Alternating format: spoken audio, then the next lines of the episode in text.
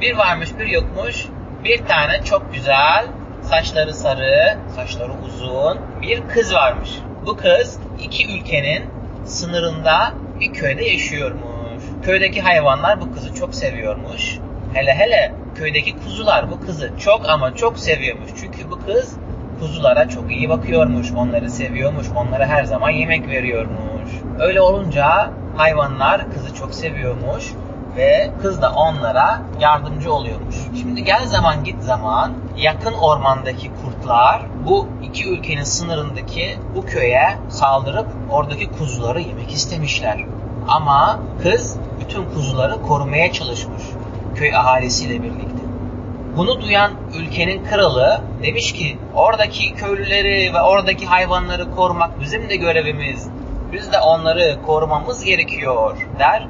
Ondan sonra tam köyün olduğu yere bir tane kale yaparlar köyü korusunlar diye. Kaleyi yapınca sorar derler ki biz buraya bir tane kale yaptık. Bu kalede duracak ve bütün hayvanları ve köyü koruyacak en iyi kişi kim olabilir? Düşünürler, düşünürler, düşünürler. En sonunda köy ahalisine sorar derler ki burada sizi korumak için en iyi kişi kim olabilir? Herkes düşünür. Ondan sonra der ki elbette bizim uzun saçlı kızımız derler. Uzun saçlı kız ona ne diyelim prenses diyelim mi? Köyün prensesi kalede bütün hayvanları korumak üzere kendine görev edinir ve kalede kendisi nöbet tutmaya başlar. Ondan sonra bu kalenin adı Kız Kalesi diye adı olur. Kız Kalesi o kadar güzel, o kadar güzel, o kadar güzelmiş ki bir de kız da o kaleye o kadar iyi bakmış ki artık insanlar kaleyi ve kızı görmek için her taraftan geliyorlarmış. Gelince de çok güzel alışveriş yapıyorlarmış köyden. Köy böylece kalkınmış ve çok güzel bir köy olmuş. Bunu gören Güneş demiş ki siz çok iyi insanlarsınız. Siz insanlara, hayvanlara yardımcı oluyorsunuz. Hiç çevrenizi de kirletmiyorsunuz. Ormanlara çok saygılısınız. En iyisi ben size fazla güneş ışığı vereyim. Güneş onlara bir güneş ışığı verir vij diye böyle. Ondan sonra herkes terlemeye başlar. Oh çok sıcak, burası çok sıcak, burası çok sıcak demeye başlarlar.